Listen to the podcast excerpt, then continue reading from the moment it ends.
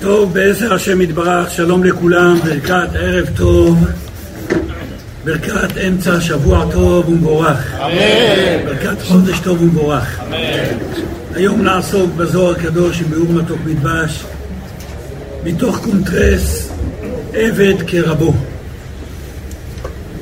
שיעור רבותיי ייחודי שעוסק להסביר לנו בעזר השם יתברך לבני אדם שמצפים, שמייחלים, שמבקשים, שמתפללים על דברים מסוימים ועם כל זאת הם לא רואים שזה עובד, לא רואים שזה קורה.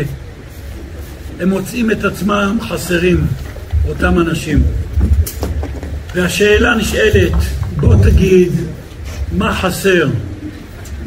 הם אומרים, מה חסר לנו?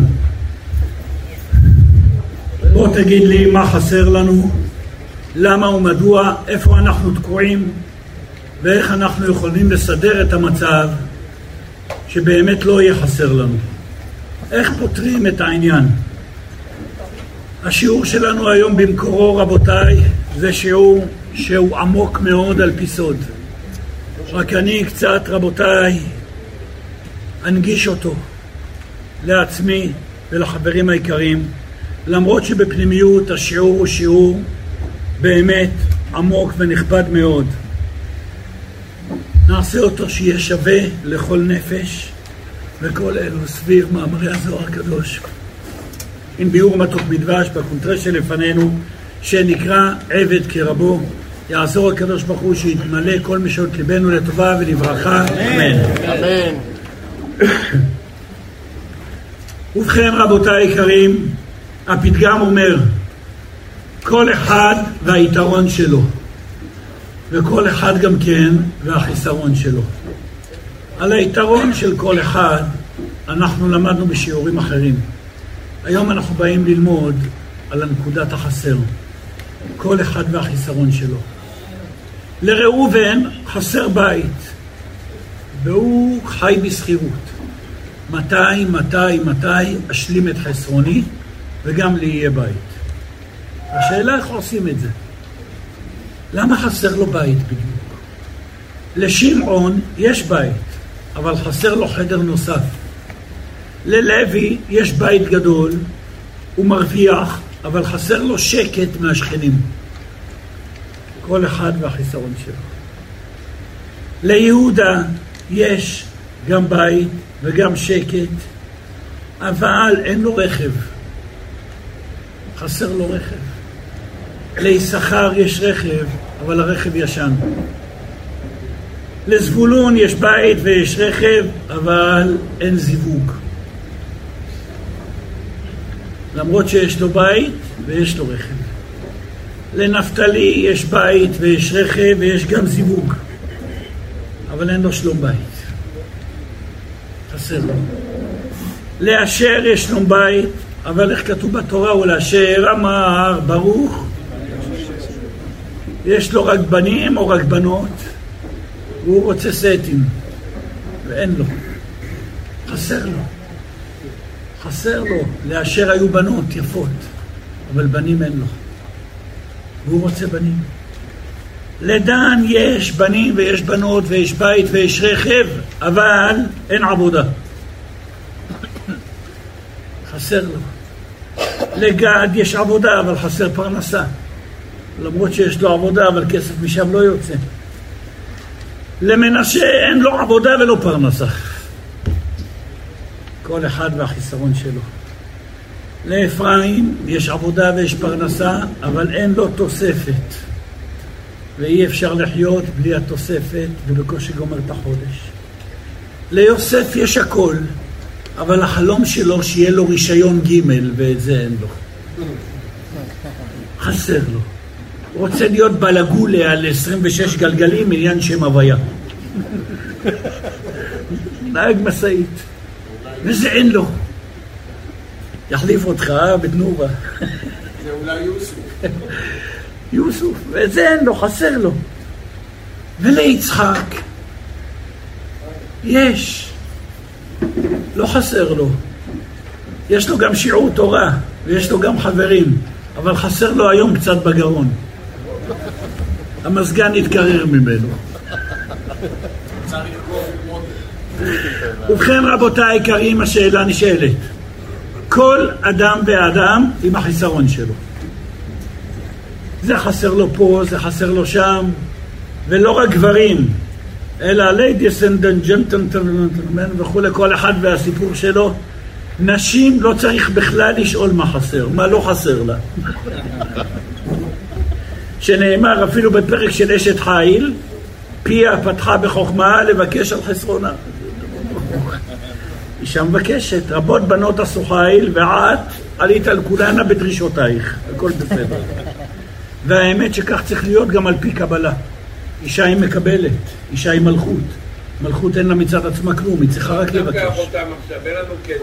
מאיפה יצאת כפטריות אחר הגשם? אבא, אתה לבקר אותנו? חשבתי שלך היום לא יהיה חסר כלום, אני רואה שגם חסר לך משהו. אבל... כל אחד והחיסרון שלו, והשאלה נשאלת מה עושים. איך פותרים את החיסרון? מה תעשה בשביל לפתור את זה? זה חסר לו מפה, חסר לו משם, זה חסר... איך פותרים את החיסרון? ילד שמבקש מאימא, אימא, אני רוצה לאכול עוף. ואימא שלו אומרת, חמודי חכה, עוד לא קיבלנו משכורת. ואני היום תמכתי באחד מהשיעורים שלנו, שזה המציאות אצלהם בבית. עוד לא קיבלתי משכורת. הילד רוצה עוף, אבל אין העבודה שלנו, לוקחים מכיס ימין, שמים בכיס שמאל, איפה שצריך, ככה שנים. עכשיו השאלה, רבותיי, נשאלת. ילד שמבקש מאימא, ואימא אומרת לו, חכה, עוד לא קיבלתי משכורת. ילד שמבקש מאבא נעליים חדשות, אבל אבא אומר לו, תתפלא, לא עכשיו, יש נכנס לי הרבה הוצאות החודש. חסר, חסר, חסר. לכל אחד חסר משהו אחר.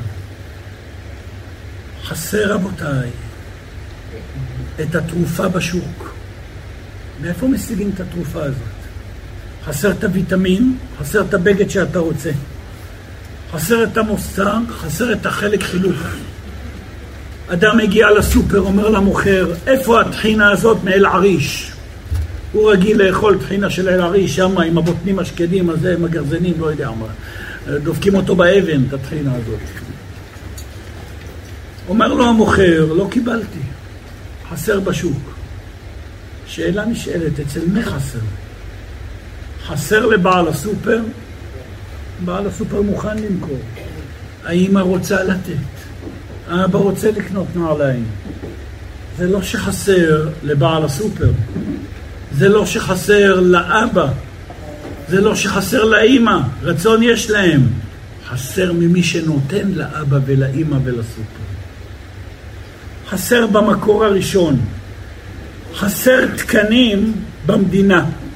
חסר כוח אדם. חסר משאבים. למה? כי חסר כסף בקופת הממשלה. אם היה בגבוה, היה גם. אם היה לרב, היה גם לתלמיד. אם אתה רואה שחסר למטה, סימן שחסר במנגנון העליון למעלה.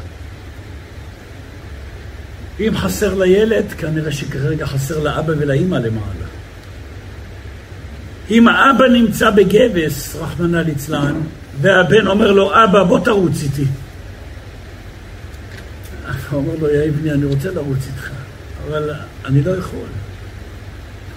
חסר אצלי כרגע לרוץ איתך. מה שלא תעשה, אבא לא יכול לרוץ איתו כרגע, והבן גם סובל. כי כשאבא רץ עם הבן, זה חוויה. כי זה אבא שלמד את השיעור חנוך לנער, וכיף לרוץ איתו. זה אבא שהוא חבר. אבל כשאבא אומר לו, אני כרגע, אני בעצמי מושבת, אז חסר גם לילד. זו המציאות, רבותיי, וזה הנוסחה של כל השיעור שלנו היום. בא אדם ואומר לו, רבנו, מה אני לא עושה בשביל לקנות דירה? מיום שנולדתי ועד היום, אין לי דירה משלי. אצל מי חסר את הדירה? אצלך אתה חושב? אם לבורא עולם אין דירה, הוא איבד את הבית. איך לך יהיה היום דירה? הבית שלו חרב. אתה רוצה דירה? אם בורא עולם תקוע בגלות, אתה רוצה לזוז? תעזור לבורא עולם לזוז, אתה ממילא תזוז. אתה בא לכספומט, לא יוצא משם כסף. וואלה, אתה סתמת את החור של הבנק, של המנעול שם, אלה שמביאים את הברנקלס, לא יכולים להכניס כספים שם. לך תעזור להם לפתוח, ייכנס כספים. זו רבותיי כל הנוסחה. אין לך זיווג. המלך בלי זיווג. ובפשעכם שולחה עמכם. שכינתה בגלותה, קודשא ברוך הוא והשכינה זה אחד, אבא ואימא. שם יש קצר, אתה רוצה שאצלך יהיה שלום בית? וזה כל השיעור. עבד כרבו. אתה רוצה להיות יותר מהבוס שלך? הבוס אין לו. הבוס צועק כל היום, כואב לי פה, כואב לי שם, קלני מראשי, קעלני מזרועי, כואב לי הרגל, כואב לי הזה, מהחטאים של האנשים. אתה רוצה שהרגל שלך תהיה בריאה? אתה רוצה שהראש שלך יהיה בריא? קודם כל תבין את המציאות. אם לך כואב, סימן שבמנגנון העליון כואב. בהמשך נלמד, אז מה עושים? בשביל שיהיה לך ויהיה שם גם. או יהיה שם ויהיה גם לך. לא באנו ללמוד ולתקוע אותך בקיר, באנו ללמוד את הפתרון, אבל קודם כל נגדיר את השאלה. אם ראית שחסר פה, סימן שחסר במקור הגבוה יותר. רבנו הבעל שם טוב הקדוש בספר תלמידו, בעל התולדות יעקב יוסף, כותב שמעתי ממורי מה שחסר לצדיקים, הם יודעים שהחיסרון זה בשכינה. ואיך הם פותרים את זה? הם מתפללים על צער השכינה. וממילא, כשלה ירווח, ירווח גם לך. אדם שצריך רפואה, אדם שצריך פרנסה, כל דבר שחסר לך פה, חסר עבר בשכינה הקדושה הפנימה. האמא לא יכולה לספק. מה אתה צריך לעשות? תבקש שהאימא תהיה בריאה. אם האימא תהיה בריאה והיא תקום מהעפר, היא תיתן לך בשפע. כל עוד האימא נמצאת בגלות, אתה תקוע. זה סוד הפסוק. תנו עוז לאלוהים. עוז זה כוח. והשאלה נשאלת, אנחנו צריכים לתת כוח לאלוהים? יש לו את כל הכוחות כולם. מה זה אתה תיתן לו כוח? אלא השכינה בגלות. לא כתוב תנו עוז להוויה לשם השם, שזה מידת הרחמים. אלוהים זו מידת המלכות, השכינה. תנו עוז כי השכינה בצער. אני אסביר את זה טיפה יותר עמוק. תשמעו מה אומר רבנו אמר לשם טוב הקדוש. אדם שמרגיש בחיסרון מסוים, תקשיבו טוב טוב כמה זה עמוק. יש לגבר, יש לאישה רצון בדבר מסוים. וכל אחד ואחד מאיתנו מרגיש חוסר בדבר, שהוא רוצה שהדבר הזה יקרה. שהבן שלי יחזור בתשובה, שהבת שלי, שאני, שאני אקבל רישיון ג' ג' ג', שיהיה כל, כל אחד רוצה משהו. איפה החיסרון נמצא, ומי מרגיש אותו? הגוף או הנפש? הגוף או הנפש? כשחסר לך משהו, הידיים חסר להם? אתה רוצה לנסוע על אוטו, אני יודע מה, של המשאית הזה של הכ"ו גלגלים. חסר לגוף, חסר, או חסר ברצון הנפש, שהיית רוצה שיהיה לך. לנפש חסר. כל השאיפות, כל הרצונות, זה משאלות לב. זה רצונות הנפש. הגוף הוא רובות. הגוף לא חש בזה. הגוף מתפקד לפי שלוחות הנפש שנמצאים בפנים. למי חסר? איך מספקים לאדם תאווה? מספקים לו את תאוות נפשו, את תאוות הנפש. הנפש שלך זקוקה למשהו. נמצא שכל חיסרון שלך הוא נוגע לנפש ולא לגוף. מה זה נפשו של יהודי, נשמתו של יהודי? חלק מהשכינה הקדושה. כי ישראל עמו יעקב חבל נחלתו. אז מי צועקת ואומרת חסר לי? הנפש, השכינה, החלק אלוקי שלך. תדאג שהחלק אלוקי הזה יסודר, ממילא גם לך יסודר. איך מיישמים את זה, איך זה עובד, תכף אנחנו נעשה סדר. אבל קודם כל הכותר פה. השיעור שלנו נקרא עבד כרבו. אם חסר לבוס שלך, ממילא אתה לא יכול להשיג. אין מצב שיהיה לך יותר ממה שהוא יכול להרשות לעצמו.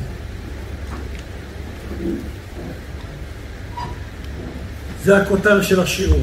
איך זה עובד? מה עושים בשביל להשלים את זה? אני חוזר עוד הפעם על הכותר במשפט אחד, כדי שגם מי שישתלב, שיבין טוב. כל אדם ואדם מאיתנו, יש לו משאלת לב. יש לו רצון, יש דבר שהוא חסר ממנו ורוצה להשלים אותו. החסרון הזה נובע מהנפש, הנפש חסרה בדבר מסוים. איך משלימים אותו? למה אתה לא מקבל? כי חסר במנגנון העליון לאשר לך את התקן הזה. מי הוא המנגנון העליון? כוח השכינה הקדושה שהיא מעליך. חסר לאימא פרנסה, לכן לך אין פרנסה. חסר לאימא בית, הקדוש ברוך הוא אין לו בית, מיום שחרר בית המקדש, לכן אתה אין לך בית. וכל אחד מוצא את החיסרון בבחינת מה. מה תעשה להשלים את החיסרון? תדאג שיהיה לקדוש ברוך הוא בית, תתפלל על זה, תעשה דברים שיוצרים את זה. אם זה, אתה צריך דיור, אתה צריך זיווג, אתה צריך פרנסה, אתה צריך כל דבר שהוא, ממילא גם לך יהיה. אבל כל דבר אחר שתעשה, זה לא יעזור.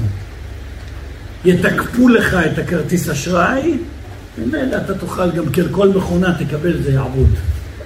אבל אם לא יתקפו לך שם במנגנון העליון, לא יעזור כל הכרטיס שיש לך, גם מגולד וגם קוראים לכרטיס שלך גולדה, הכרטיס שלך גולדה, נכון? לא יעזור הכרטיס הזה, כי לא תקפו אותו מלמעלה. התפילה שלנו, שבקרוב יקוים המלאה החסרה, זה פסוק, שהשכינה הקדושה שהיא חצי חודש חסרה, תתמלא. והיה אור הלבנה כאור החמה, אמן.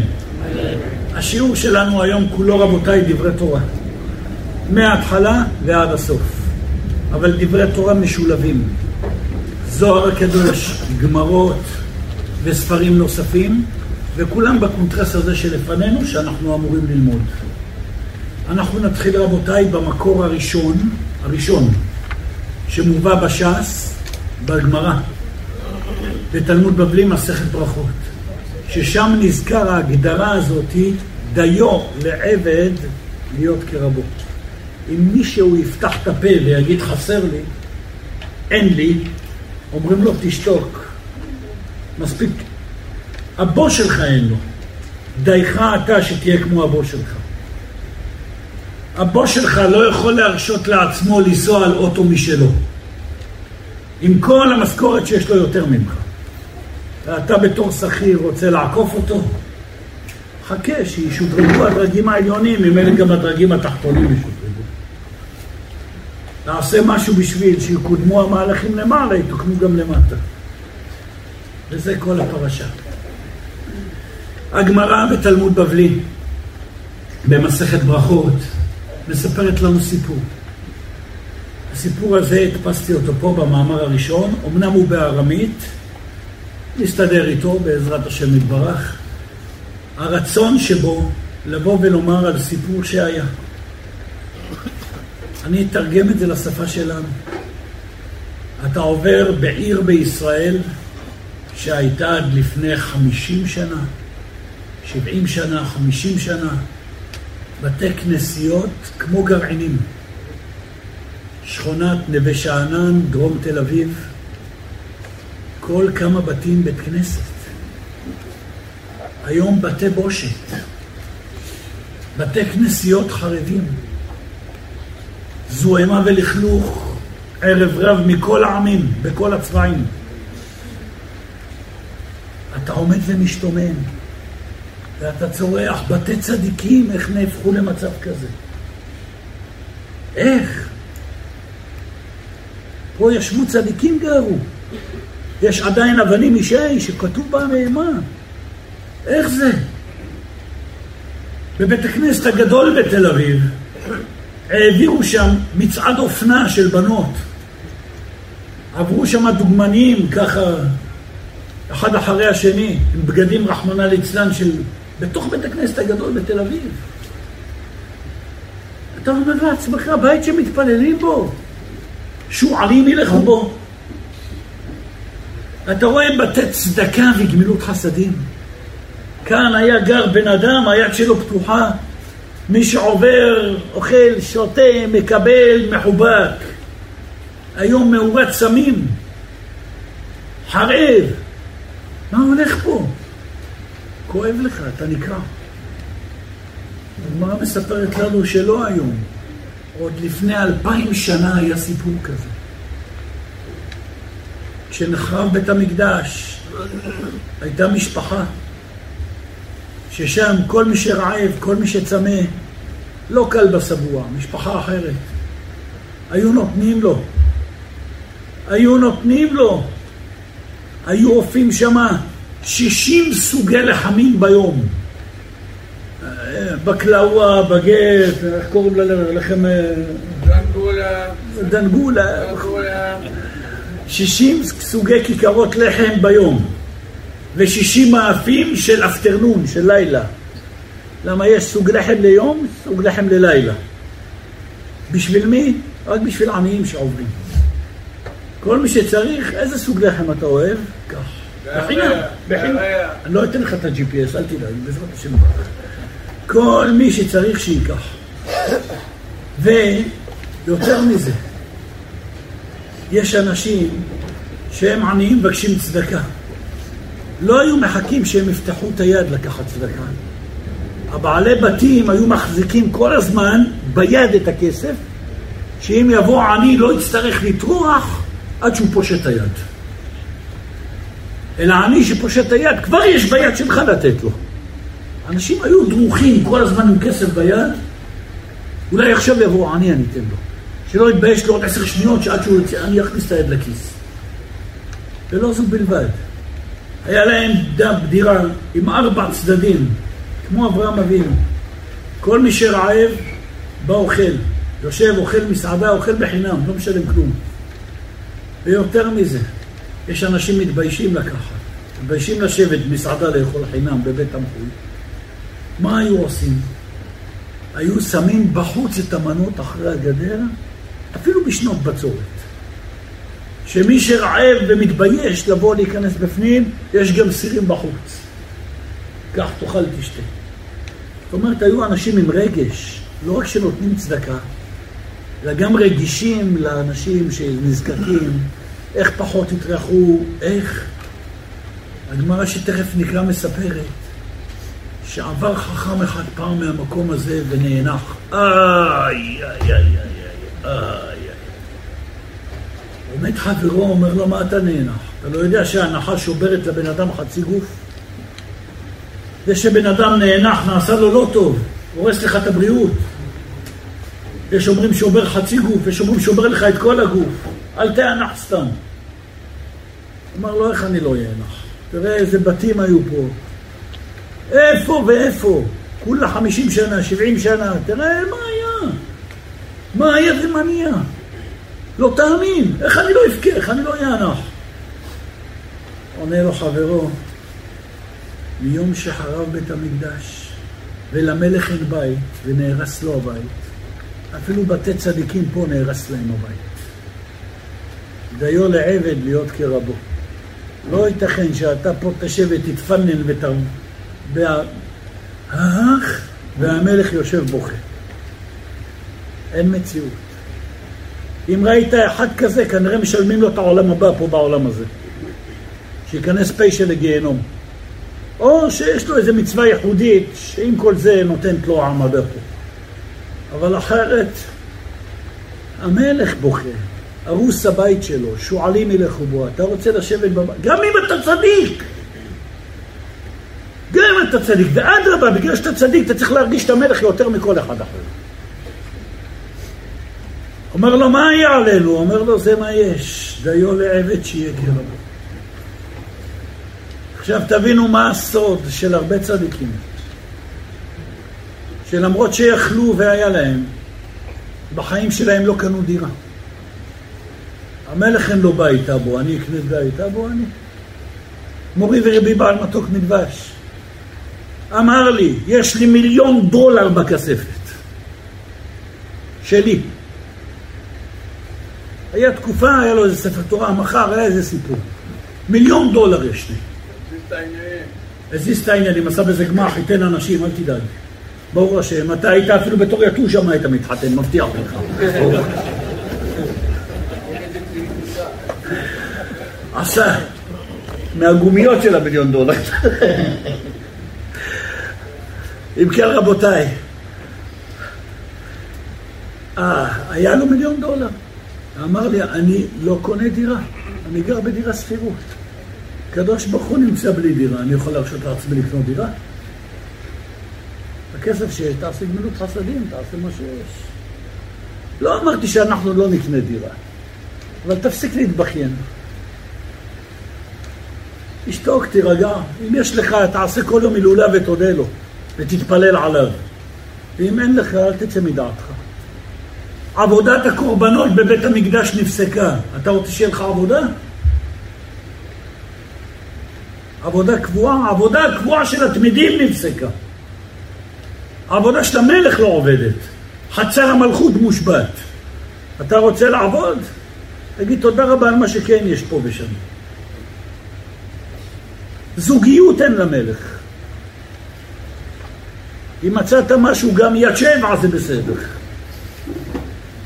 המלך אין לו גם את זה כרגע בגלות. לא פשוט. בואו נקרא בפנים את הסיפור. זה גמרא, רבותיי, גמרא פשט שבפשט. אולה ורב חיסדא אבוקה אזלה באורחה. אלו שני החכמים היו הולכים בדרך. כי מתו הפיתחא דברב חנא בר חנילאי, שהגיעו ליד הדירה שהיה גר שם פעם, אדם, רב חנא בר חנילאי, נגד רב חיסדא והתנח. רב חיסדא פתאום נאנח. איי! יכול לעשות הנחה יותר טובה? איי! אמר לעולה, החבר שלו אומר לו, תגיד, למה אתה נאנח? זה בית של רב פה. היה, מה אתה נאנח? ואמר רב, יש הלכה, הנחה שוברת חצי גופו של אדם. ורבי יוחנן אומר, לא חצי גוף, את כל הגוף שובר לך, אם אתה נאנח. אל תאנח, יהרוס לך את הבריאות. אמר לי, אומר לו, איך ידלה יתנח? איך אתה רוצה שאני לא אאנח? אתה יודע מה היה ומה נהיה? ביתא דאבו בשיטין אפייתא באיממה, ושיטין אפייתא בליליה. בית שהיו בו שישים אנשים אופים ביום, ושישים אנשים אופים בלילה. ואפיין לכל מאן דצריך. היו אופים לכל מי שצריך, רוצה בגט חם, רוצה זה, רוצה ההוא מלוח, עושים הכל במקום. ולא שקל ידם עם כיסה, ובעל הבית לא מזיז את היד עם הכיס, כל היום הוא עם היד בכיס. למה? דסבר דין מעטה עני בר טובים, והאדמה תודה לכיסה כמחשיף. בעל הבית סבר אולי יעבור איזה עני ביישן או משהו כזה, עד שכבר העז לבקש, ועד שאני אכניס את היד לכיס הוא יתבייש. אז יאללה, איך שאני אראה אחד כזה, ישר אני רוצה שלא יעמוד עוד דקה, עוד עשר שניות להתבייש הבן אדם שבא לקחת. תראו איזה רגש היה לבעל הבית. ותו אבו פתחים לארבע בבל לארבע רוחתא דעלמא. בבית הזה היו פתוחים ארבעה דלתות לארבע צדדי העולם. וכל דאבה עייל, כאפי נפי כיסרה. כל אדם שהיה נכנס רעב, היה יוצא שבע. ואבו שגו לחיטי ושערי בשנת בצורת הבראי, אפילו בשנת בצורת היו שמים חיטים ושעורים ומאכלים מחוץ לבית הזה. למה? כי יש אנשים מתביישים להיכנס פנימה. לכל מן דכסיף עמית למשקל ביממה, אתם שקים בליליה. מי שמתבייש להיכנס פנימה, או מי שלא רוצה לבוא ביום ליד אנשים, יבוא בלילה וייקח. ועכשיו אתה שואל אותי למה אני נאנח? אשתא נפל בתלה. עכשיו נהרס הבית הזה, ולאתנח, איך אתה רוצה שאני לא אאנח? המקום הרוס, בית של צדיק, בית של הכנסת אורחים, כל הקדושה, כל הזה, תראה מה הולך שם. הוא אומר לו, אני אגיד לך, אל תאנח, זה גזירת שמיים. אמר רבי יוחנן, יום שחרור בית המקדש נגזרה גזירה על בתיהם של צדיקים שיחרבו. שנאמר באוזני השם צבאות, אם לא בתים רבים לשמה יהיו. גדולים וטובים מאין יושב. אפילו בתים של אנשים גדולים, צדיקים, נגזר שיהרס. אבל בסוף גם יהיה טוב. אמר רבי יוחנן, עתיד הקדוש ברוך הוא להחזירם ליישובם בזמן הגאולה. שנאמר שיר המעלות לדוד הבטחים בשם, כי הר ציון, מה הר ציון עתיד הקדוש ברוך הוא להחזירו ליישובו? אב בתיהם של צדיקים עתיד הקדוש ברוך הוא להחזירם ליישובם. חז ידלה מיישב בר דעתו, הוא מסתכל עליו, הוא רואה שהוא לא נרגע, הוא עדיין נאנח. אמר לי, עכשיו אתה חייב לשתוק. דיו לעבד שיהא כרבו. המלך אין לו בית. אתה רוצה שלצדיק יהיה בית? דיו לעבד, מספיק לעבד שאתה לא יכול לעקוף במשכורת שלך את הבוס שלך. זה לא בא בחשבון. וזה רבותיי הסוד של כל הגלות. למה לראובן חסר כך? ולמה לשמעון חסר כך? אתה חי בגלות. יום תשעה באב הוא יום שמסמל את כל השנה. הוא יום שאתה בוכה, היה לנו פעם בית, היה לנו שפע, שאנחנו היינו נותנים תקציבים לכל האומות כולם. ארה"ב הייתה מקבלת ממך, יפן מקבלת ממך, סין מקבלת ממך, אתה היית מממן את כל העולם. היום בגלות אתה ממומן, אתה שנורר אצל כל העולם כולו. אתה לא יכול לעשות שום דבר מצד עצמך. נסה אפילו להעביר, לא יודע, חוק או משהו, אני לא נכנס בכלל לדברים האלה ואפילו לא יודע מה זה. ישר תקבל טלפון מארצות הברית, פגישה שבוע הבא, תבוא מיד לפה, קוראים אותך לסדר, נטפל בך, אם לא סוגרים לך את הברז. מי מתקצב את מי? היום אתה שנור אצל כולם, מה קרה? כי אתה בגלות. אתה בן של מלך, אבל אין למלך כרגע.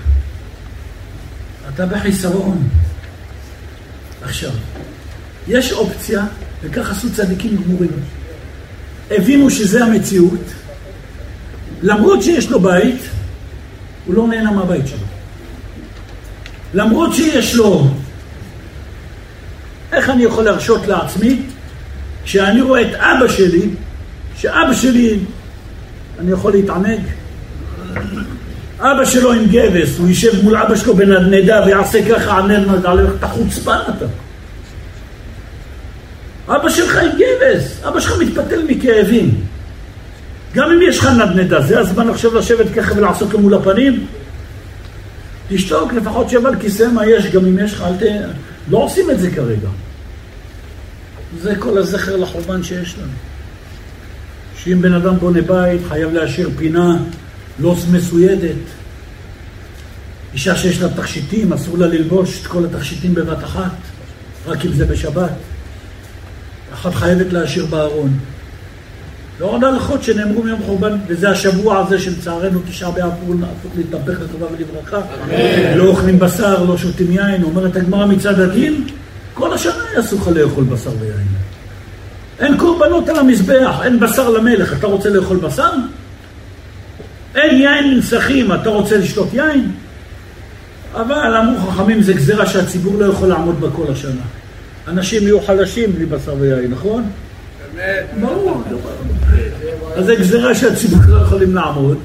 אז אמרו כל השנה ניתן, אבל פעם בשנה, בזמן הזה של השבוע הזה, קצת נחדיר לך את זה לשכל.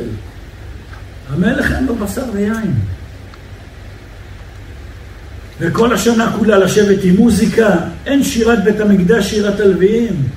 המלך אין לו תזמורת. אתה רוצה לעשות תזמורת לעצמך, חגיגות? דיו לעבד שיהיה כרבו.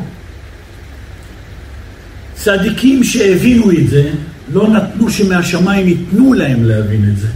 שימו לב למה אני אומר. מי שמצד עצמו מבין את זה, הוא לא הולך להיכנס לתענוגות וליאכטה בתאילנד ולבטיח בגיהנם. אנחנו על הפנים, אנחנו, אני תגיד תודה רבה על מה שאתה שורד וחי פה עכשיו, מאשר פה לעשות את הדברים האלה. כי מי שלא מבין, אז נותנים לו להבין מהשמיים. תירגע. בולמים אותו באיזה דרך. צדיקים הבינו את זה מצד עצמם. מורי ורבי בעל מתוק מדבש לא הלך לקנות לעצמו את הדירה. למרות שעל פי ההלכה הוא יכל לקנות. אבל משתתף בצער השכינה. וזה כל אותם חכמים, כמו רבי שמעון והחברים, שהיו גולים ממקום למקום ללמוד תורה. לא יושבים בבית מדרש זה, אם יש שיעור במקום אחר, היו הולכים שם, היו הולכים לזה, היו הולכים להוא, היו הולכים למה שצריך, היו הולכים להשלים את עצמם בדברי תורה. למה השכינה נודדת? הקדוש ברוך הוא נודד. גם אנחנו צריכים לנדוד. לא עכשיו חם, עכשיו קר, עכשיו זה, השיעור בבית כנסת פה לא בדיוק מזגן, לא בדיוק כיסא. גולים אחריה בקדוש ברוך הוא. השכינה נודדת ממקום, כציפור נודדת מנקינה, כן איש נודד ממקומו, נאמר על הקדוש ברוך הוא והשכינה בגלות. הוא נודד. ויו לעבד שיהיה כרבו. נקרא בפנים. ואמר כי בגין כך אלה נינון חברים שותפים בעדה. לכן צדיקים אלו הסובלים יסורים עם השכינה, לא מתלוננים, הם חברים בשותפות עמה את סובלת, אנחנו סובלים איתך. ולאו דווקא בעלי ייסורים בגופם, אלא אלו הגולים תמיד בגלות השכינה, כגון רבי שמעון וחבריו, שהיו גולים, מחטטים רגליהם מקום למקום והיו הולכים בגלות. וישנים פעם כאן, פעם כאן, בגלות השכינה, מה שיש יש, כפרת עוונות. גם הם כיוצא בהם. ועליהם נאמר, דיו לעבד להיות כרבו. זה כך ולכהון בעלמדן בעלמא דעתי, אשר חלקם בעולם הזה ובעולם הבא. דהינום זכו לאלה מהם וחברים בעדה, שאלו זכו להיות חברים עם עלי וכתיב למען אחי ורעי. מותר לך להיות בנפש, בנופש. מותר לך להיות בנופש, מותר. ולפעמים זה גם מצווה וגם חיוב. לצאת לנופש קצת, ואני מבקש תוציאו אותי אתם ידי חובה, בעזרת השם יתברך. מותר לאדם ללכת למלון, לא הייתי בחיים שלי ברוך השם, מותר לאדם ללכת למלון, מותר עם זה, לא, לא על פי טהרת הקודש וזה, אם יש דבר כזה, מותר ללכת. אדם כבר מגיע לאיזה פנסיון, לאיזה מלון, לאיזה מקום כזה. איך שנכנס, כולו מלא תלונות כרימון. למה המיטה שמו אותה בצד מזרח ולא בתמונה כמו שהבטיחו לנו בצד מערב. למה השולחן שראינו בתמונה בהזמנה היה שלוש רגליים ועכשיו עם ארבע רגליים? למה ולמה ולמה ולמה? וואלה, תסתום את הפה שלך אתה. אתה היית כרגע צריך להיות זרוק על קוצים אתה. המלך על קוצים. התירו לך בתור חולה נפש ללכת להתאוורר קצת בנופש. שלא תצא מדעתך בגלות. למה שיש כפרת עוונות, תמשיך. גג, תרים טלפון, סליחה, מחילה, אולי זה וזה, יסדרו, יסדרו, לא יסדרו, תמשיך לדרכך. מה אתה עושה מזה אלוקים עכשיו פה, כולך? לא, אני אתבע אותם, צלמי את זה, צלם, צלמי את זה. יוריד לכם את הדירוג, יוריד לכם את זה, תגיד לי, די. אתה לא מבין, אין שלם, אין שלמות פה. אתה יכול לתכנן רבות מחשבות בלב איש, מחלקה ראשונה, מחלקת גיהנם. בסוף תקבל קוצים בכיסא שם, תשתוק. מקסימום אתה יכול לבקש, בסדר, לגיטימי, מובן. אתה לא מבין שהמלך בגלות? אתה לא מבין שדיו לעבד פגיעות כרבו? סידרו לך מהשמיים את הגלות, תשתוק. באת לבית, עכשיו בדיוק עשו שפונג'ה, הזיזו לך את המיטה ממזרח למערב. למה עכשיו מסדרים פה? לא מצאתם זמן, מאתמול שיצאתי מהבית עד היום שבאתי, לעשות פה את, את הניקיון ולסדר את, את המיטה בימין או בשמאל? אומר רבי נחמן הצדיק, רבי נחמן מברסלב, זכותו גן עדן ועל כל ישראל אמן. גם אדם שנודד בתוך הטירה שלו, הוא רגיל לשכב, הוא רגיל לשבת בכיסא בפינה פה. היום מאיזושהי סיבה, טפטוף בגג, שמש, החלום נכנס בדיוק לפה, חייב להזיז את הכיסא, את המיטה, עושים שפונג'ה, חייב... גלות, והיום העבד יוצא פה. במקום לנענע אותך במקומות אחרים, מנענעים אותך פה. תשתוק, בתוך הבית. זה מעצר בית, תשתוק, מה אתה מחפש להיות בחוץ? תשתוק, תבין. דיו לעבד להיות כרבו. הצדיקים היו גולים מצד עצמם, מכניסים את עצמם לגלויות. רבי אלימלך, רבי זושה אחיו, לא יושבים ב... בלילה אחת באותו דירה. הולכים גלות מקום למקום, למה? להשתתף עם השכינה, להשתתף עם צערם של ישראל. המלך, אתה בצער, אני איתך.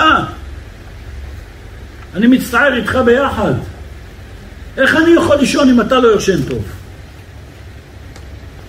איך? איך אני יכול לאכול אם אתה לא אוכל טוב?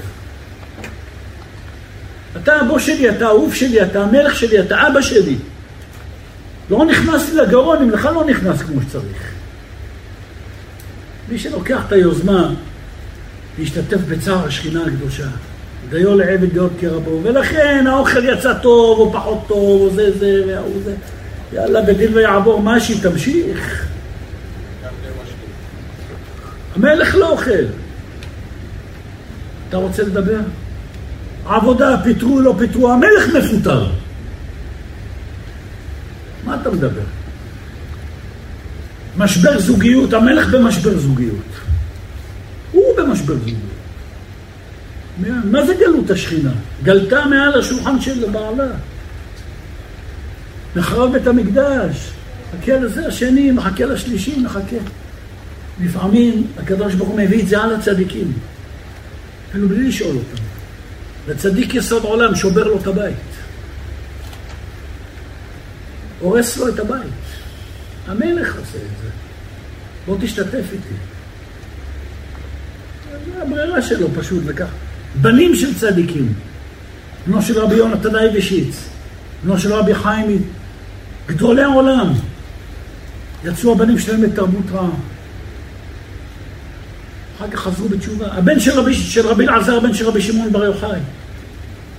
בנו של רבי אלעזר, הנכד של רבי שמעון בר יוחאי, יצא לתרבות. אומר הקדוש ברוך הוא, תרגישו איך אני מרגיש שהילדים שלי יוצאים. תרגיש על הבשר שלך, תבין. זה נקרא עבד כרבו, תשתוק, דיו לעבד להיות כרבו. אני סובל מהבנים שלי, אני בוכה, אומר הקדוש ברוך הוא. אתה יושב לי על הפנן, עושה מסאז' לתוכי. אללה נדדה. חכה, עכשיו הבן שלך מנדנד אותך. שיהיה בריאים כולם, אמן. איי איי, אומר הזוהר, אומר כאן, זה מובא בספר שערי זוהר, ואת זה כותב רבנו הרמק הקדוש. טעם שרוב דברי רבי שמעון וחבריו היו בהולכם בדרך. כתב הרמק, צריך קודם שנדע עניין גירושי אלו החכמים. כגון רבי שמעון וחבריו, שרוב דבריהם היו על הדרכים. אז לבאורחה, היו הולכים בדרך מדברים דברי תורה. ואין ספק שלא היה דבר לשאת ולתת דרכי העולם. מה, הם היו סוחרים שכל פעם נודדים בדרכים? ובנם היה ממש על צד הכוונה, שכל מסעם ומתנם היה בדרכים. והטעם שאחר שחרב בית המקדש, נתגרשה השכינה מהיכל מלכו של עולם, ואין לה ייחוד עמו. ואי אז לה ומנדדה מדוך לדוך ומאתר לאתר. השכינה בגלות, השכינה בדרכים. והנה אמרו דיו לעבד להיות כרבו, וגזר על בתי הצדיקים שיחרבו. לכן רבי שמעון בר יוחאי עליו השלום לא חיכה שמהשמיים יחריבו לו את הבית, אלא הוא מעצמו יצא לדרך, לגלות. חבריו שהיו עוסקים בחוכמת הקבלה היו נודדים ממקום למקום גורשים בתיהם, להיות מרכבה למלכות בסוד גלותה, ועל ידי נדנות וגירוש זה היו זוכים לה. והיא הייתה שורה עליהם. ועניין זה לאו דווקא אל הצדיקים שהם בחיים חיותם. אמנם גם אל נשמות הצדיקים שהם למעלה במלוכה. צדיק שנפטר גם כן, לא מקבל על עצמו מנוחה שיהיה נוח לקדוש ברוך הוא. כדי פירש בתיקונים שגם משפטים נזלים מתארחים שברוך הוא השכינתה. תכף נסביר. ודע עוד, כאן יש הוספה, שמטעם זה נהגו רבנו הרמק הקדוש ורבו הרב שלמה אלקבץ, בעל אחד הודי, להתגרש מבתיהם ולעסוק בסודות התורה. ואת אשר התחדש לפניהם העלה רבנו הרמק בספר מיוחד בשם גירושים. יש ספר שנדפס, נקרא ספר גירושים. כתב אותו רבנו הרמק הקדוש על הסודות שהתגלה לו כשהיה מתגרש מהבית, מיוזמתו, יחד עם חברו, החברותא שלו, בעל אחד הודי לקראת כלה, רבי שלמה אלקבץ. בדרך שהיו לומדים תורה, חידשו חידושים וסודות בתורה, וקרא לספר גירושים. מיוזמתם. וכאן יש לנו דבר נוסף שלמדנו, לא רק הצדיקים החיים, גם אלו הנפטרים, שמואל הנביא, כאשר נפטר, לא מוכן לעלות למקומו למעלה, עד שהקדוש ברוך הוא יחזור. ירמיהו הנביא עומד על הכותל כאישה הבוכה. אני לא מוכן להיכנס למחיצה שלי, עד שבורא העולם ייכנס למחיצה שלו. דיו לעבד, למרות שאני צדיק, נפטרתי, מגיע לי גן עדן. אני לא יכול לראות את אבא, את הבוס, יושב ומתייסר פה, ואני... יש לך אבא, יש לך סבא, שיהיו כולם בריאים. נמצא בבדיקות, נמצא בזה. אתה יכול להרשות לעצמך, תשאיר אותו פה ואני אלך לישון טוב בבית? אתה מתפתל מזה, כואב לך, גם תישן בבית. למה שמתם את הסדין מימין ולא משמאל? תגיד לי, אבא שלך עכשיו שמה לא יושב לו על סדין ולא על כלום, עכשיו זה, זה הראש שלך? אלא אם כן, אתה לא בא לך בכלל הערכה לאבא. זה כל הסיפור. דיו לעבד להיות כרבו. חסר למעלה, תשתוק אתה שחסר לך למטה. תכף נראה מה עושים כדי שיהיה לך משהו פה, זו קופה קטנה, אבל בינתיים תבין את המציאות. אתה מתקשה בזה, מתקשה בהוא, תבין, שם מתקשים. אין תקן למעלה, לכן אין למטה. הדברים הנ"ל נרמזים, רבותיי, על כל חסרונות בני האדם. קנית מוצר, הוא נשבר, עשית זה, לא הלך פה, הזמנת, הוא נתקע. כי דברים נתקעים מלמעלה. המלך אצלו דברים נתקעים, שם. ולכן אצלך אתה מקבל מפה. עכשיו, קודם כל, החוכמה הכי גדולה, שאם עובר עליך דבר כזה, כפרת עוונות, אה, ריבונו של עולם, כמה אתה סובל, השכינה בגלות, עם ישראל בגלות, יש לנו צרות, או-הו, בסדר גודל מאשר זה. אתה מבין את המציאות, ואין לך תביעות בכלל, ולא הופך עולמות, ומנהל תיק כרגע כנגד המלון, וכנגד כל מקום שהלך להתארח, יש לו תיקייה בבית, איזה משפט הוא מנהל שם. למה פה הדשא היה פחות ירוק, ולמה פה הכיסא היה ככה, ולמה זה... די, די, די, תירגע. דיו לעבד, להיות כרבו. סידרו לך להרגיש את הכפרת עוונות פה ושם. תשתוק, תמשיך הלאה, לפני שייתנו לך להרגיש בגדול. הדברים הנ"ל, רבותיי, נרמזים גם כן, אפילו בספר תורה והאותיות שבו. אדם שהוא צדיק, ודווקא אנשים צדיקים, ודווקא אנשים שמנסים להתקרב למלך, נותנים להם להרגיש את המלך יותר. להרגיש את הבוס יותר. ואם אתה, וקשה לי לומר את הדברים, לא כל רב פותח פה בצורה כזאת, אבל אני לא רב, אז אני יכול להרשות לעצמי קצת. אם בן אדם ספג איזה נפילה נפילה, בום בום, אתה צריך להבין כבר ברגע הראשון, המלך גם נפל. המלך בנפילה. ואם אתה חכם, תנסה כמה שיותר מהר לקום, כי ברגע ואתה קם אתה גם מרים אותו. המלך בנפילה. הייתה נפילה למעלה. כמובן, האחריות עליך בחטא ובכל, אבל תבין, יש זעזוע, הייתה רעידת אדמה מלמעלה גם. אז מה אתה עושה כרגע? אם תמשיך להישאר פה, אתה משאיר את המלך גם פה בבוץ. צא, תתנער מהעפר. לא תמיד מצליחים הכל. לא כל אחד לקח את כל התרי"ג מצוות ביחד, כל אחד יש לו את הפספוסים שלו. אבל רגע, זה מתאים להישאר בבוץ? מה שאפשר להציל, תציל. אפשר לקחת עוד טיפה אוויר, אפשר להרים את המלך עוד טיפה. אני עם כל הבוט שלי קצת. תאר לעצמך, אונייה מסוימת נפלה לתוך בוץ. נמצא שם המלך וגם אתה. וכולכם בבוץ. אתה יש לך אפשרות להזיז רק אצבע ולעשות עם איזה טישו טיפה אוויר למלך, וממילא גם לך. מה תגיד, כולנו טובעים בלאו הכי וזה, יאללה, כולנו בוץ וגמרנו? יאללה, מתוך הבוץ הזה נעשה עם הטישו קצת לעשות אוויר למלך. הוא יקום, אתה תקום איתו ביחד. אל תישאר, אל תסחף. אל תמשיך להידרדר. ספר תורה כותבים אותו על גביל בהיר, אבל הדיומה הוא שחור. לא מצאו צבע אחר. למה דווקא שחור? לומר לך שמי שקרוב למלך חי חיים שחורים פה קצת. כי המלך במשבר, והמלך בשחור, והמלך באבל, במודעת אבל. ומה אתה רוצה לבנות? בית עם אותיות של זהב? תירגע, נקרא בפנים. ועוד יש עניין בספר תורה. כי דיו הוקם מלבר וחיבר מלבו. האותיות שנכתבו בדיו הן שחורות מבחוץ ולבנות מבפנים. רצה לומר שנכתבו על קלף לבן. וזה בא לרמז, אחי נון מראה תורה וחכמים, וקמים בעלמא דיו לבב.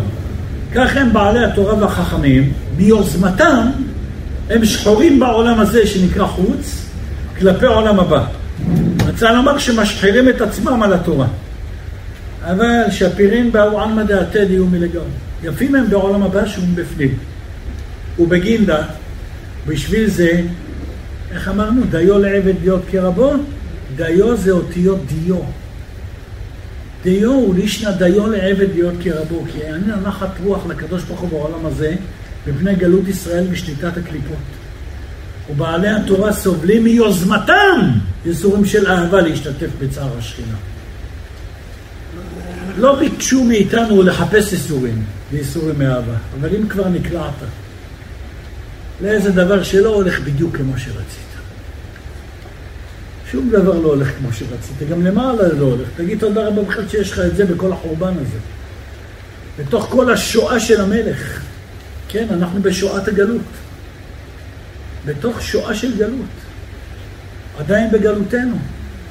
ואם ראית שיש לך וכולי מדינה וביטחון והכל, אתה גלות בתוך גלות.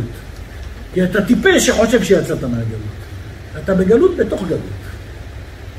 מוקף מימינך ומשמאלך. אתה רואה אותם מחריבים את המדינה בידיים עם כל החוקים שלהם. אני לא מונח כלל בעניינים.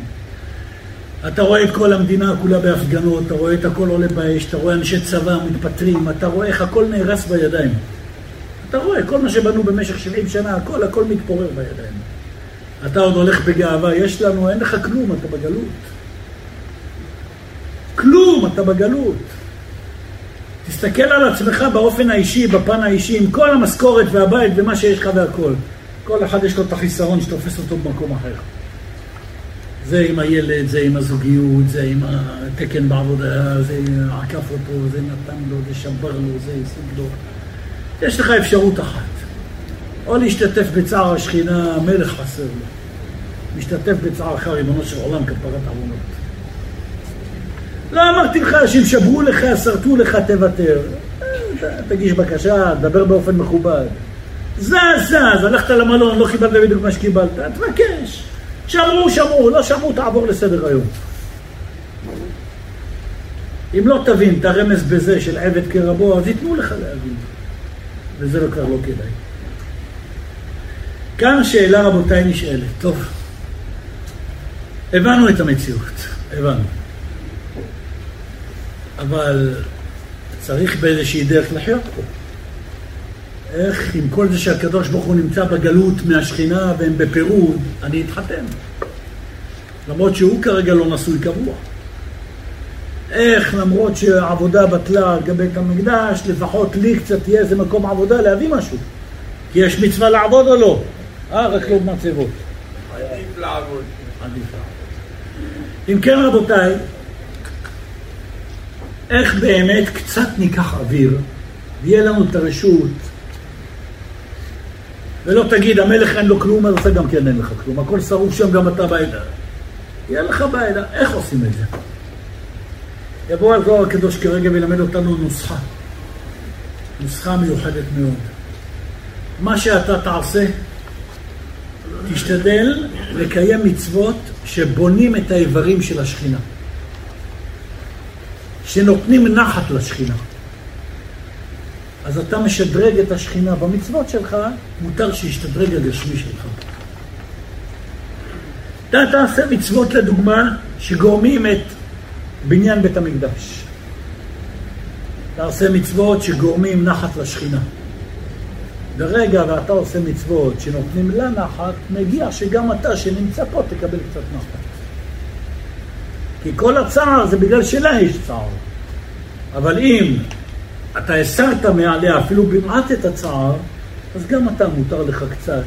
יש לאבא קצת בקופה קטנה, מותר לבן לאכול לבנייה. יש לו קצת, מותר. אז בוא, תעשה דברים שייתנו לאבא בקופה הקטנה משהו. כל מצווה ומצווה שאנחנו עושים, מתקנת משהו בשכינה הקדושה. לשם ייחוד, קודשא בריחו ושכינתה. מה זה ייחוד? אתה רוצה לחתן אותם, אתה רוצה לקרב אותם. הקרובים בבית המקדש, איך היו עומדים על הכפורת, שוחחים, מעורים אחת בשנייה, זיווג שלם. אחרי החורבן ובזה, קצר, גב אל גב. אבל יש מצוות שאני ואתה עושים פה, שלפי שעה, לא בקביעות, כי אנחנו עדיין בגלות, אבל לפי שעה גורמים שההסתר פנים הזה עוזר להיות בדבקות. אם אתה יצרת מציאות כזאת, אפילו לכמה דקות, מגיע לך גם כן ליהנות פה גם כן קצת. גרמת נחת שם, וזה כל הסיפור. כל מצווה ומצווה מתקנת משהו מסוים. יש מצוות, לדוגמה, שהזוהר תכף נקרא אותו, יגיד לנו שהיא מידה כנגד מידה. אתה גורם זיווג לקדוש ברוך הוא, הוא יגרום את הזיווג שלך. אתה גורם בניין בית לקדוש ברוך הוא, וזה יכול להיות גם בגשמי. באת לבית כנסת, יש שעון קיר. והשעון הזה שבקיר בבית הכנסת, מאיזושהי סיבה, הסוללה הזאת הפסיקה לעבוד. כולה סוללה של אחד וחצי ואט, שעולה כמה שקל? שתי שקלים. והגבאי לא בדיוק רע, או גם אם הוא רע, יש לו הרבה טרדות מסביב. אתה בא מיוזמתך. בוא נסדר למלך את הבית. בוא נסדר את בית השם. אני מכיר אדם, אני השתדלתי בזה פעמים, שם תמיד סוללה בכיס. מגיע לבית הכנסת, חסר שם סוללה בשעון, אני אזכה במצווה. אני אזכה, אני אסדר למלך את הבית. שהבית של המלך יהיה מתוקן, תקני, עוד לפני שהגבאי יעשה את זה. עוד לפני שהוא קלט את זה. כולה סוללה שקל שתיים. החלפת את הסוללה הזאת בבית הכנסת, מה עשית? בנית את הבית של המלך. והגיע שיבנו לך את הבית.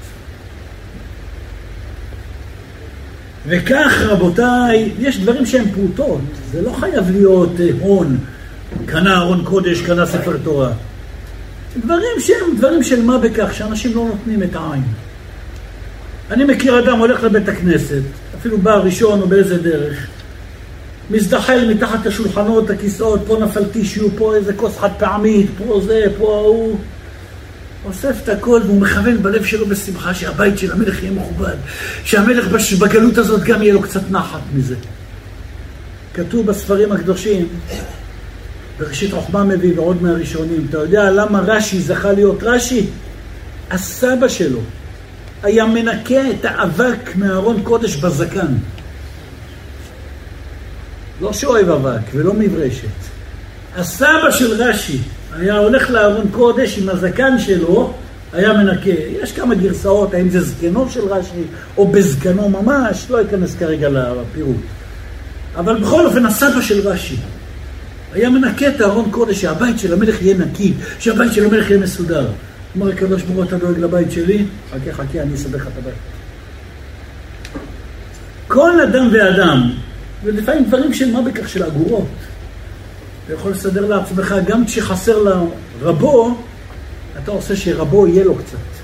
אז ממילא העבד גם מותר לו קצת להשתדרג. נקרא בפנים. ואמר עוד,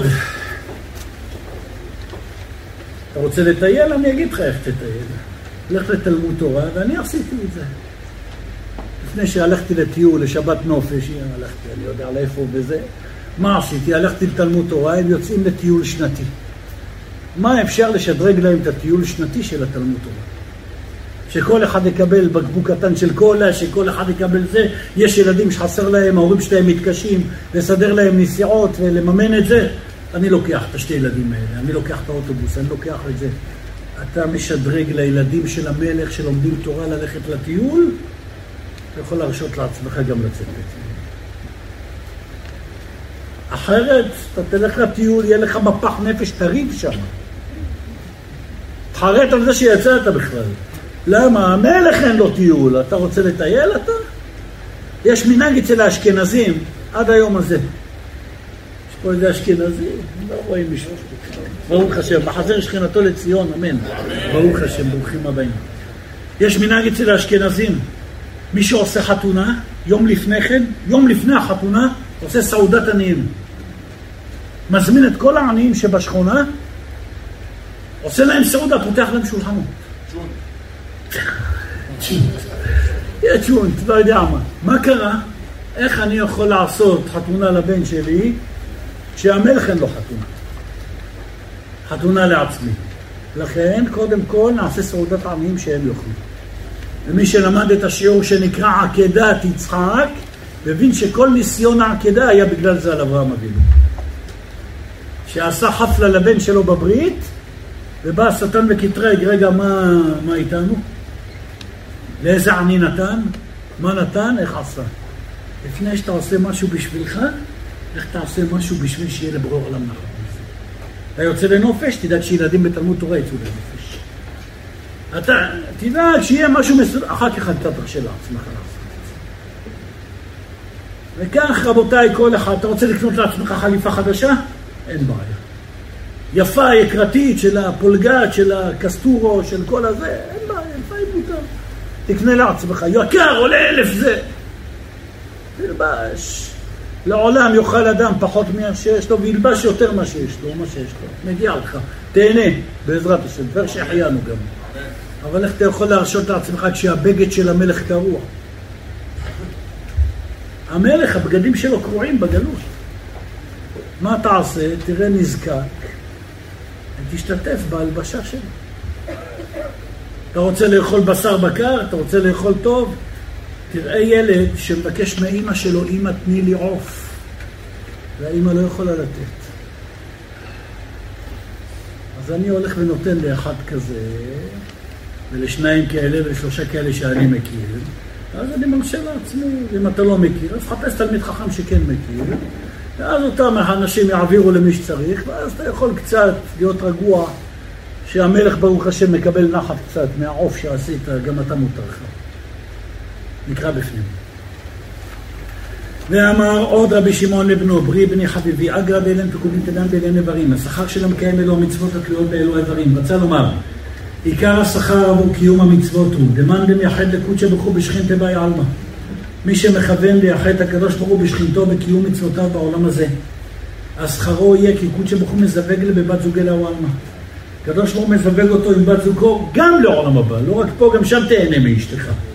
ומאן דקרב לה לשכינתה קורבנה, מי שמקריב לשכינה קורבן, שכרו יהיה כי קודשא ברוך הוא מקרב לבבת זוגי. הקדוש ברוך הוא מקרב אותו עם בת זוגו. רצה לומר אם היו רחוקים זו מזו במדרגת נשמתם, הקדוש ברוך הוא מקרבם. וממשיך ואמר, איך עושים את זה? אתה רוצה להתחתן והחבר שלך רוצה להתחתן, לך תעזור לחבר שלך בשטחנות. אתה עוזר למישהו שצריך לפניך, הקדוש ברוך הוא נותן לך. אתה רוצה בן, ועדיין אין לך בן, לך תשמע על בן אדם שנולד לו בן וצריך לעשות ברית. לך תעזור לו איך עושים ברית, תביא, אה, בוא אני אעזור לך עם המועל, בוא אני אחפש לך אולם, בוא אני אבוא לשם, אני אסדר לך את המקום. אתה עוזר לאחרים, מי הקדימני ואשלם, למדנו שיעור שלם על זה. וממשיך ואמר, ומאן דוד במקדש מי שעושה לקדוש ברוך הוא בית המקדש, ידעו לכתיב זהו שכתוב ועשו למקדש דענו על ידי קיום המצוות כמו שכתוב, ועשו למקדש שכנתי בתוכם, שכרו יהיה, ברוך הוא אביד לברו עלמא בית לדיירת המן, הקדוש ברוך הוא עושה לו בעולם הבא בית לדור שם, וקל וחומר פה. ומאן דאביד לסוכה, מי שעושה לקדוש ברוך הוא סוכה, שכרו יהיה כי קודשא ברוך הוא מסכך עלי ברו עלמא, הקדוש ברוך הוא מסכך עליו בעולם הבא. והגן עליהם מכל מלאכי חבלה כד נפיק מאי עלמא ויזיל לו עלמא. מגן עליו מכל מלאכי חבלה כשיוצא מעולם הזה והולך לעולם הבא. וכל נברך לקודשא ברוך הוא, וכל מי שמברך לקדוש ברוך הוא בשבע ברכות של קריאת שמע. בסוד מה שכתוב, שבע ביום היללתיך, הוא מקדש לבצלות דבעי עלמא, הוא מקדש לו בתפילתו וקדושת קדוש קדוש קדוש בעבודו בעולם הזה. שכרו יהיה, כקודשא ברוך הוא מברך לברו עלמא, הקדוש ברוך הוא מברך אותו בעולם הבא בשבע ברכות בשבע ספירות. הוא מקדש אותו, הוא מקדש אותו בהערת החוכמה וכולי, וכל קבלת השכר היא מידה כנגד מידה. הוא משיג דבריו ואמר, עכשיו תראו מה המסקנה פה. סוף סוף תתבונן בחסדי השם יתברך. כי בכל מאן דשתדל ברנש בפקודו לקודשא ברוך הוא בגינהו ובגין שכינתה, בכל מה שמשתדל האדם במצוות הקדוש ברוך הוא. וכוונתו בשבילו ובשביל שכינתו כדי ליחדם. אחי השתדל קודשא ברוך הוא בגין ברנש ובת זוגי בעולמה. כך משתדל הקדוש ברוך הוא בשביל זה האדם ובת זוגו גם בעולם הבא. עשית בשבילי, אני אעשה בשבילך. ואמר זה כך ולקמן להשתדל למאבד רעותי. אשריך כל של מי שמשתדל לעשות רצונו של הקדוש ברוך הוא, שלא על מנת לקבל פרס. דלת פימה יחיל לממר אגרד ילד ההוא עלמא דיול דרי דרים. שאין הפה יכול לומר השכר שלו בעולם הבא לדורי דורות. כי שכרו מרובה עד שאין הפה יספיק לפרטם. ולא עוד אלא ברנה שביט לקודשה ברוך הוא ורותי לי ולפי שעתה באי עלמא. האדם עושה רצונו של הקדוש ברוך הוא לפי שעה בעולם הזה שהוא קלה ואבד. הוא בנה לבניין הבא, הוא בונה לקדוש ברוך הוא בניין בעולם הזה, דהיינו שיוכל לשרות בתוך בני ישראל. וסוד מה שכתוב ועשו לי מקדש שכנתי בתוכם. ושכרו יהיה כי קודשא ברוך הוא בנה לי לברנש בעלמא דילב בניין לדרי דרים. הקדוש ברוך הוא יבנה לזה האדם בעולם שלו שהוא עולם הקיים. בניין לדורי דורות שידעו בו לעולם. ועתה ראה ההבדל שיש בין מידת הקדוש ברוך הוא למידת בשר ודם. האדם עושה לשעה, ובעולם הזה הקלה והאבד. והקדוש ברוך הוא משלם לו בעולם הרוחני שכר לעולמים, והפירות גם, גם בעולם הזה. והוא ניצל גם מהקטרוג של דיו לעבד להיות כרבו, כי הנה עזרת גם לרבך. אם כן רבותיי, הכלל העולה לנו כרגע, אם אתה אדם חכם, כל דבר שאתה רוצה באמת שיהיה לך פה היתר, הנאה לאכול בעולם הזה, כי אתה בגלות, ובגלות זה בפח, מה שנקרא. לא מגיע לך לבית, לא עבודה, לא כלום לא מגיע לך פה. אבל אם אתה רוצה שיהיה לך גם פה משהו, תעשה במה שאתה רוצה נחת למלך. ואם זה בשביל המלך, מותר לך גם כן ליהנות. יש לך, אתה רוצה לקנות רכב, בוא תייחד לך מה אתה עושה עם הרכב הזה מצווה מסוימת. תחשוב על מצווה מסוימת שאתה הולך לעשות עם הרכב הזה. איזושהי מצווה, להביא לבית הכנסת את האכלות לסעודה שלישית כל אה, יום שישי, לעשות, תחשוב מה אתה יכול לעשות באותו זה מצווה. בשכר זה שאתה רוצה לעשות למלך משהו עם הרכב הזה, יש לך רשות גם אתה ליהנות פה עכשיו עם הרכב לכל השבוע. כי המלך קיבל את חלקו. דיו לעבד להיות כרבו. וכך רבותיי, בכל התחומים, בכל העניינים, בכל דבר שרק אתה חושב. אם תרצה לקחת יוקרה לעצמך, ומותר ליהודי לקחת לפעמים, איש לפי מעמדו, תהנה מהעולם הזה, אין שום בעיה. תהנה במה שנתן לך הקדוש ברוך הוא, כן, לא הלוואות ולא דברים אחרים, אבל תהנה מה שחנן אותך, כל אחד לפי מה שהוא. אבל באותה מידה תדאג גם כן שלמלך יהיה קצת אוויר יותר. מי שעושה כך, אשריו ויהנה מה שיש לו פה. ולכן צדיקים מיוזמתם הכניסו את עצמם להשתתף בצער השכינה. אבל רבותיי, מי שלא מבין את זה, נפתח עליו קטרוג בכל דבר שהוא רוצה לעשות פה בעולם. רוצה לגור בבית משופץ יותר, ישר תיק נפתח מלמעלה, המלך בלי בית, אתה רוצה בית? רוצה ללכת לנופש, המלך בלי נופש, אתה רוצה נופש? רוצה להתחתן, המלך בלי חתונה, אתה רוצה חתונה? מה תעשה? תכניס את המלך לתמונה. רגע, זה בית שילכו בו בדרכי התורה ויראת השם טהורה, ובבית הזה בעזרת השם יהיה כיור חלבי וכיור בשרי, ובחדר הזה יהיה הכנסת אורחים, ובפינה הזאת אני אעשה פינת לימוד. נתת למלך פינה פה, נכון? נתת לרב. אם לרב יש, יש גם לעבד. זה הסיפור. נקרא את האמרה הידועה בשיעור בני ביתך, השם למדנו גם את זה. כתב רבנו הרמק, כי בדרך כלל בהשגחה הכללית של העולם הזה התחתון, העולם קיים בכללות בדין, הוא מוכן לשחוט על בני אדם. מה פירוש? העולם עומד בדין, בדין. דנים אותך על כל מה שאתה עושה, איך אתה מחייך, איך אתה מחייך כשהמלך בוכה.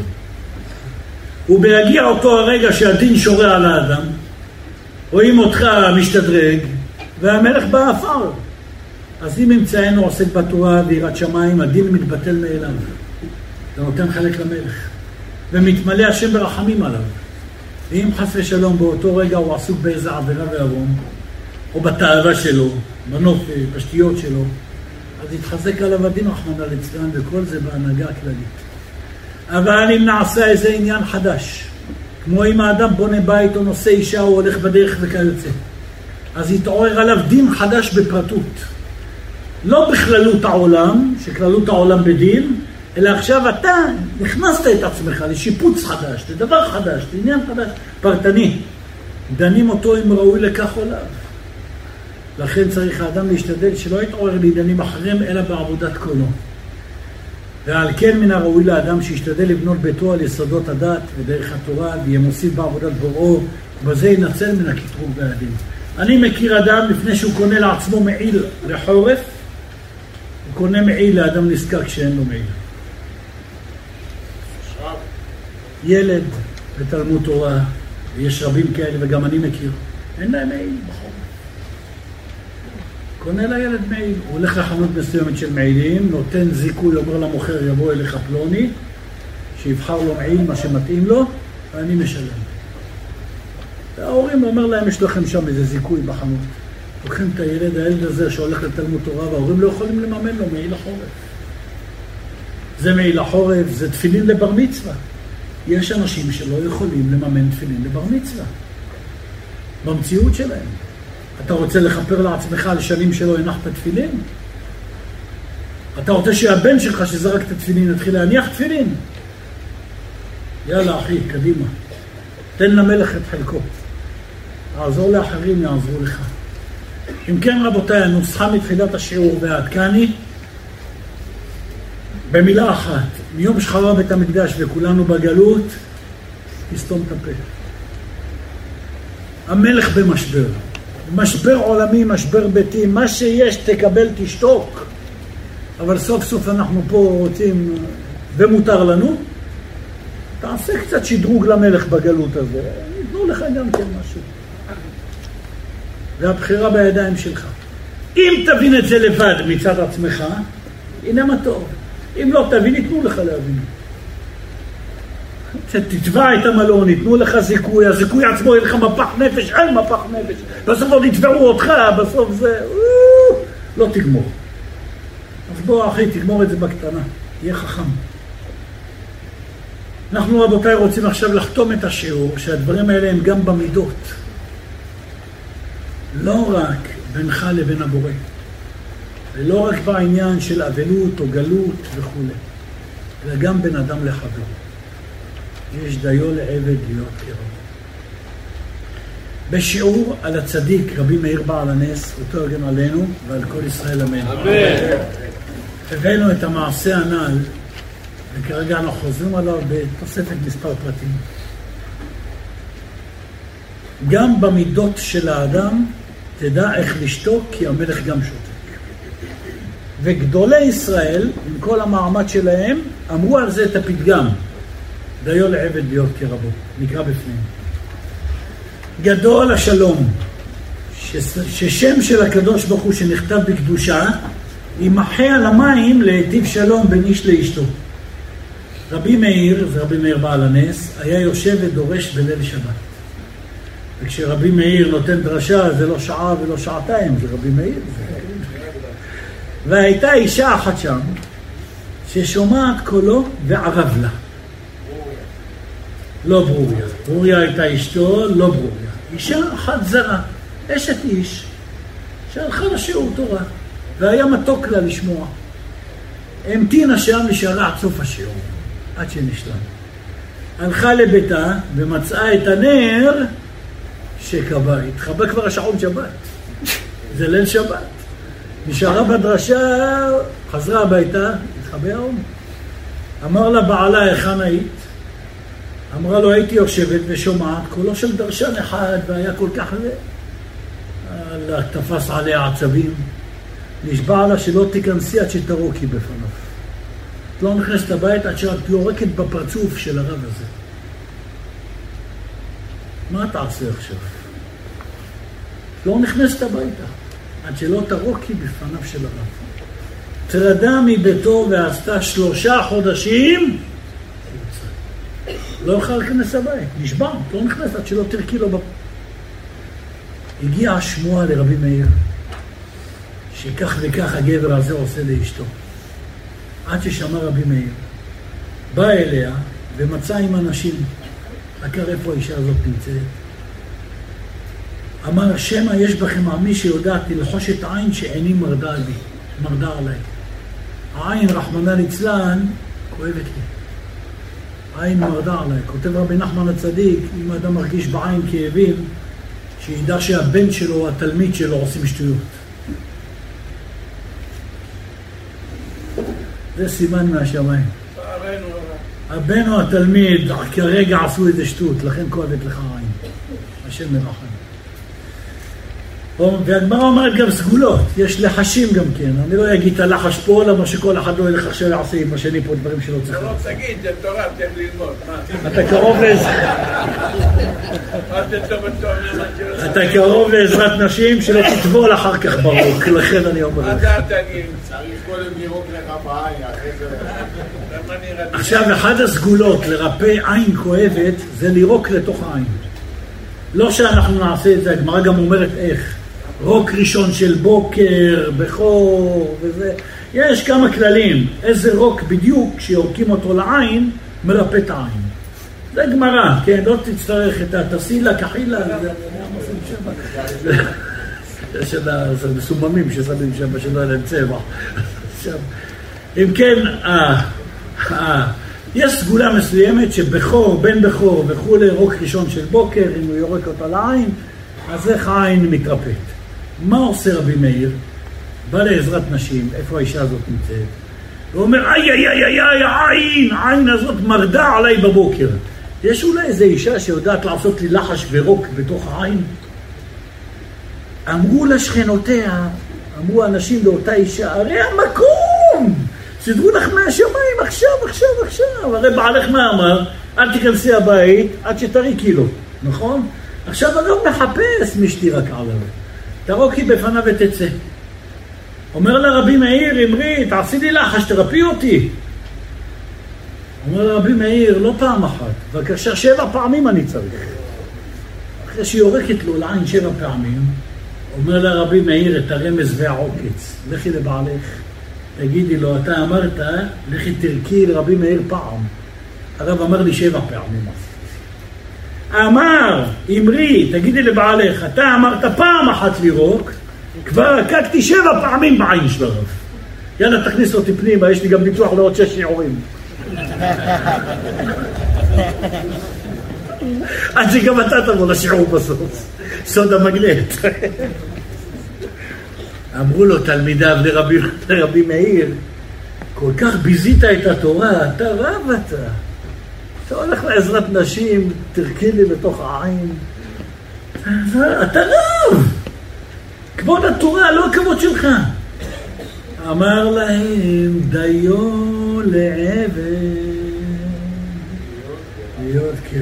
לא די למאיר ששווה לקונו, שהרי שמו הגדול שנכתב בטהרה יימחה על המים כדי להטיל שלום בין איש לאשתו. אני, שאני לא שמו הגדול, כבוד שלי גם כן, בדיל ויעבור. דיו לעבד. לכן אם מישהו העליב אותך, מישהו ביזה אותך, מישהו דרך עליך, המלך כל הזמן דורכים עליו. מלך עלוב קוראים לו המלכים, והוא שותק. והוא שותק, אם המלך שותק, אתה לא תשתוק. דיו לעבד להיות כרבו. אם תעשה את זה, ישחררו לך קצת מההטבות של העולם. כי אתה נותן כבוד למלך, מגיע לך גם פה קצת כבוד, גם מחילת עוונות, גם זה, לא שזה היתר לעוונות הבאים, כן, אבל ישחררו לך קצת. זוהי, רבותיי, השיעור שלמדנו היום, נוסחה מאוד מיוחדת. אדם שיודע את הנוסחה הזאת, מעולם לא יהיו לו טענות. למה חסר לי מפה, למה המשלוח הגיע שבור, למה זה הגיע... הכל שבור. בשיעור שנקרא שלמות, הארוך והקצר, מי שזוכר, הבהרנו שוב את הנקודה הזאת, אבל מפן אחר. אין, מיום חורבן בית המקדש, איך אומרים בפיוט של תשעה באב? חסרה, חסרה, חסר, חסר, חסר, חסר, חסר, חסר. ואם חסר בשולחן המלך, אתה רוצה שאצלך יהיה מלא? אז אם כבר קיבלת איזה בום ואיזה באם, תשתוק, גם המלך מקבל כל היום בומבו. והוא שותק. תשתתף בצערו של המלך. עתיד הקדוש ברוך הוא שיתמלא שמחתו. עתידים בתי צדיקים להתמלות, להיבנות, וגם אתה, כמו הירח, עתיד להתמלות, בעזרת השם ברך. יהי רצון שיהפוך לנו הקדוש ברוך הוא את האבל ליום טוב, ונזכה לשלמות השכינה הקדושה ובא לציון גואל צדק, המלאה חסרה, בקרוב רחמים, אמן.